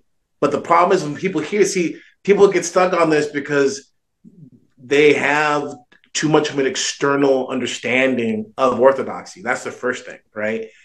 Where there's these dichotomies of, or they see orthodoxy exclusively as the externals, mm-hmm. not just of the ethnic aspect of it, but even the externals of how, to give you an example, what is salvific? Is it the canon that prescribes the penance, or is it the fruit of the penance that was brought by the canon? You see what I'm saying? So yeah, like absolutely. Applying the canon as just like a dry thing, it's like you'll kill people. You know right. what I mean? So in this way, if we kind of dial in and you can look and see like, okay, well, number one, what happens, a narrative that a lot of black folk hear in this, and again, you know, oh, not just like white Jesus, but like, oh, this kind of like, you know, Bob Marley, you know, um, pie in the sky, forget that, all that stuff, right? Well, that narrative is a false narrative, right? It is a false narrative the West gives. Now, the, now the truth of the Orthodox experience is this. Um, yes, your rewards are in, in heaven, but you do begin to experience them here and now. That's right. But the problem that people get mis- mixed up on is, well, what are you supposed to experience, right? And so I would just point to, let's say, monasticism, right? So if you look at monasticism and you see, like, what is the core of monasticism? It's like, um, uh, I think it was, uh, there was an Abba who came and said to another Abba, he says, you know, what is what is the essence of monasticism? And he basically grabs his hat, you know, his his his uh, his scoofy, and he throws it on the ground and stops, starts stomping on it. He says, unless someone is able to to be treated like like this hat, they don't know what monasticism is, right? You hear that, you're like, what in the world? Like all the Desert Fathers, all this crazy, radical, extreme humility, which is an imitation of our master, right? This radical, extreme humility and this being able to die to yourself and to the world. This is something that predates transatlantic slave trade. It That's predates right. civil That's rights. Right. It predates America. It predates the West, right? That spirituality is, it is, period, right? And that's something that was a missed, and it is, because we can't go back to it. It was a missed opportunity. That's right. That that I think that's that's that's something to really kind of highlight, because you can see that path being laid to where, you know, not that, you know, multiverses are a thing, but if they were, you could see a reality where eventually, kind of like they're doing like some place like in Uganda, where they're discovering orthodoxy at large because they've just kind of embraced this thing that is very Christ, a very Christ-like ethos already. And I, I, I, you see that in the early history of African Americans. And I think you see that in the history of anyone who has been willing to suffer. That's right. Because they, they've had a vision and a hope for something greater. Not just like, oh, we'll get out of it one day, like the children of Israel, right? Because there's a portion of that which is there, right? But something in the shadow of Christ where it's like, I, this this kind of being broken and poured out, something is revealed, and you experience something of the etern- of, of eternity. But right? This sounds like what First Things is doing, though. Like you're saying this, and I feel like this is what this is what, um, like John. It feels like when you described what the people participating in your program are forced to do, it feels like this is like inserting them into that. Well, if if we can go with the same, I don't know, we'll connect the metaphor, right? It, to bow is to be brought high.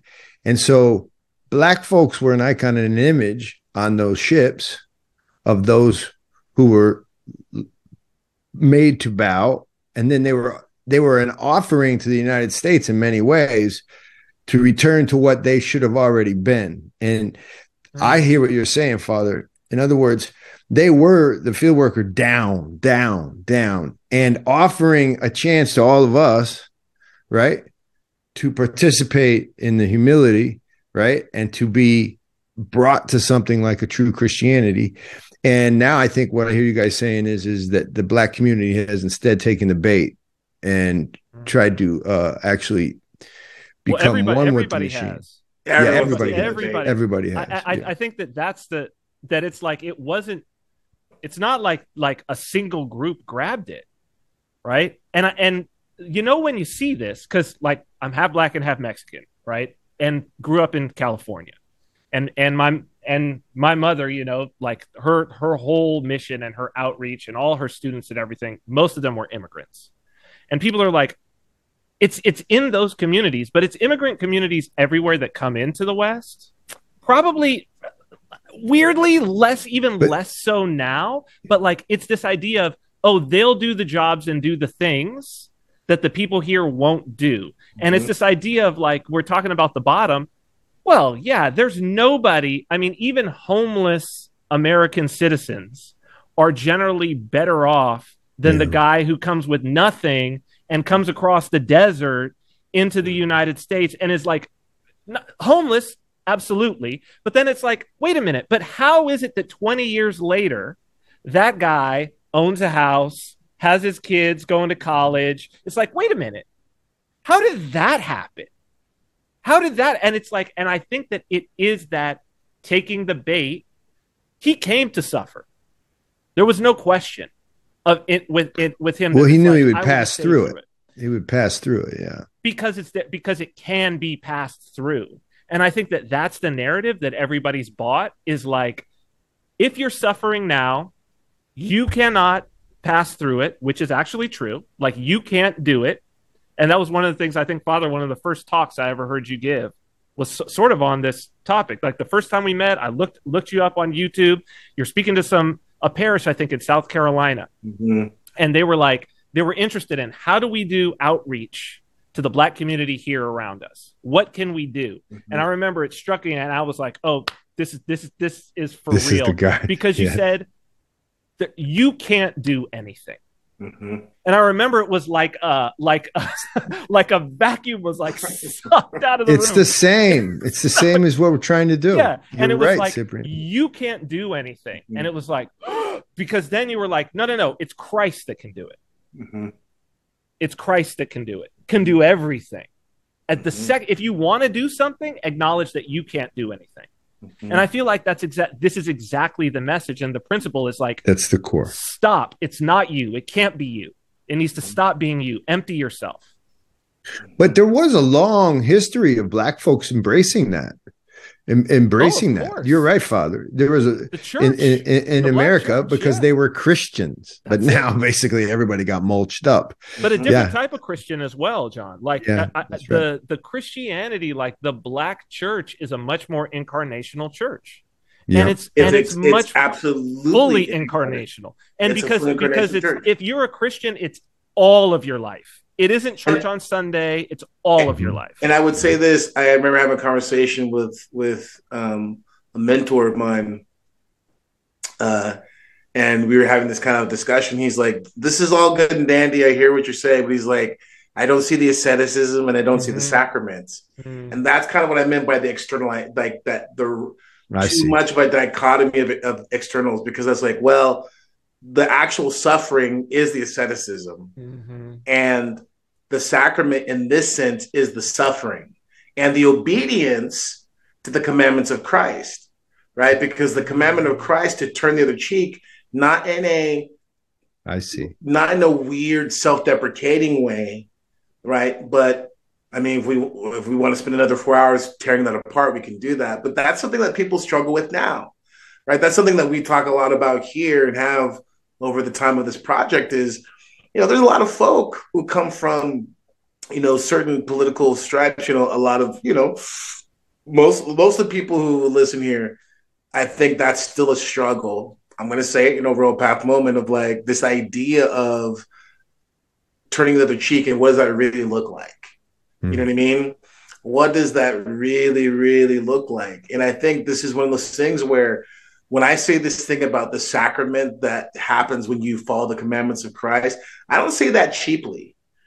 I don't say that cheaply. I, I, I say that in the sense of the commandments of Christ in regards of, you know, this is Saint Silouan the Athenite. Yep. He who he who does not, you know, who he who cannot basically forgive his enemy or not love his enemy does not have Christ. Mm. Like, you really break that down, most people aren't doing that. That's right. That's right. I mean, like, I, I'm just, I I'm, I want to be as literal and forthright as I can. Most people aren't doing that. And I've said this before, and I stand by it. Not so much in the absolute statement, but as close as I can to saying it without being out of line. Unless you've had that experience, you're not really a Christian. You know what I mean? You're just, you're just not. You're just not. I, like... I, I am so grateful for the people. I'm, I'm grateful for my enemies. I'm not saying that to be cheeky, because those moments, and it wasn't just the enemies I, I gained in twenty. I've, my whole life coming into the church, I've had people who either thought I was a Pharisee or they thought I was too whatever because of being mm-hmm. tattooed. Like, I've always been like your rocket ship, John. I've always mm-hmm. kind of like been in the state, which is great. I'm thankful for it. But that's one of those things where I read the life of Saint Silouan, I read these statements, and I and it's just like, oh, it's like the commandments of the Lord that I've been experiencing, they become technicolor now. It's like, yes, mm-hmm. this, it's that sacrament of like loving your enemy, of suffering. Well, you know what? The, the thing that keeps appearing to me during our conversation, this one, but all these conversations I have about First Things, is humility, and then and, and the term meek. Yes. So w- one of the most difficult things for me in our work is when I go visit. I, I got to go next month, actually, to Africa and to Georgia. Guys, meek people make proud Westerners super uncomfortable. Mm-hmm. Okay. And I never really understood what that meant. I'm talking about grown men who will come and hold my stuff while I just sit there to talk to a, a chief or something, and then follow me like they are five years old, and, and they're grown. And, and I, it's, it makes me very uncomfortable, and I want to take my stuff back, and I don't want them to do that. And what I'm trying to say, I think, uh, to tie it all in, Father, is I think it's a type of eternal history. It's a, you know, it's a, it's a, it's, it's, it's the history of humankind is to, it, we have to embrace the meekness. We don't want to do that at all, at all. Learn of me, because I'm lowly and meek of heart. It's Christ. You know what I mean? This is, This is the same, like, man, cute man. Nuts. It's a nuts idea, though. Who would, like, who would actually want to be around Christ? We we think about this now. Oh, it'd be torture. It'd be torture, right? Think about this, because uh, the immigrant guy, right? Whether he's, you know, Laotian, you know, Vietnamese, uh, Mexican, El Salvadorian, Jamaican, uh, whatever. It's like, you know, the guy pulling in that's grabbing your bags. You know what I mean? It's incredible. Like, I'm thinking of Bakri. He lost his eye as a little kid. He never went to school. He was by my side. I'm going to cry right now thinking about it. By my side for everything. He became one of the foremen on the job. Mm. He was so proud of that bridge. I- I've got goosebumps thinking about him. And you know what? He never instructed me in any way. He just was there at every moment, and taking care of me in every moment. He's the most exalted person, one of the most exalted people in my life. But if you met him, he came to New York. He stayed at our house. Mm-hmm. And he kept looking around and saying, where does everyone go? Because man, John, and, and I think that's the thing is, if nothing else, like the work that you're doing, that's that, that's that word of actually meeting Christ. Oh, I Lord, believe it. Oh, when did we feed you? When did we visit you? When did we see you suffering? And it's like the your buddy who you're describing, it's like, oh, Christ. You know what I mean? And He's and Bakri. People, they're super uncomfortable with that. And I'm like, ah. Oh, uh, we were all uncomfortable. Even even even in in in Mali, he was that person. Even to the Malians, they would always be like, well, Bakri's simple. Man, what a beautiful person. But when he came to New York, I would go to work. My wife would go to work. My kids would go to school. And I'd be like, Bakri will be home. And he would just be like, this is the saddest existence. He didn't say that. But he would just be like, "Where did everybody go?" He instructed so you on him, so much. You said oh, he didn't instruct you on anything. It sounds like he instructed you on so much. Like a like a champ, like a champ. Yeah, that guy, man. Okay, so yeah. we we're at two hours. Yes, we uh, are. We we usually have a, a Andrew has a little outro uh, question, but since we have a guest, I have a question for you that has been bugging me and bothering me. So so. Your project is, why are we talking about rabbits? Oh, great. I want to talk about that. Okay. And so this has been bothering me because I'm like, am I just, is, is this some like meta? I really want to explain I, where this. If I don't get this meaning, I'm a huge dummy. So can you go ahead and just instruct me? You just made my dick father. There's, we'll now I know why that. you got we'll this guy around. That. Now I know why you got him around. That is, a, that's awesome. So. Here it is. The podcast had, was its own entity when it started, but now it's pretty much fused with First Things. The podcast is asking the question, ironically, why are we talking about rabbits? Meaning, on the internet, you've got all this garbage jumping around, reproducing, and then down rabbit holes. And like, why are we doing this? Let's actually talk about something of merit, but let's do it lightly so we don't drive everybody nuts. So why let's not let's let's do this again where we take a look at cultural ideas, but a little deeper, bring in the old world, new world. So that's all it is. That's all it is. I love it. I love that's it. it. I love it. That's well, it. thank you for uh, thank you for being here. This was this was great. I mean, it's not great that Andrew is not feeling well, but the providence, uh, the fact that you were available, yeah, I, I think the timing, the conversation. I appreciate it, guys. Oh, we appreciate it. Thank you. Thank you. Thank you. So, well, I had a goal to come on here uh, and uh, you guys made it true. Well, let's so. do it again. Let's do it again. This is fantastic. Good. Um, thank you guys. Okay. So uh, I guess just to end this, I guess since I'm the host, I got to do the things that Andrew does. Um, Royal Path playlist on Spotify, Royal Path podcast, podcast playlist, merch store, royal path dot store. If you want to get in touch with any of us, Andrew at royal path dot network.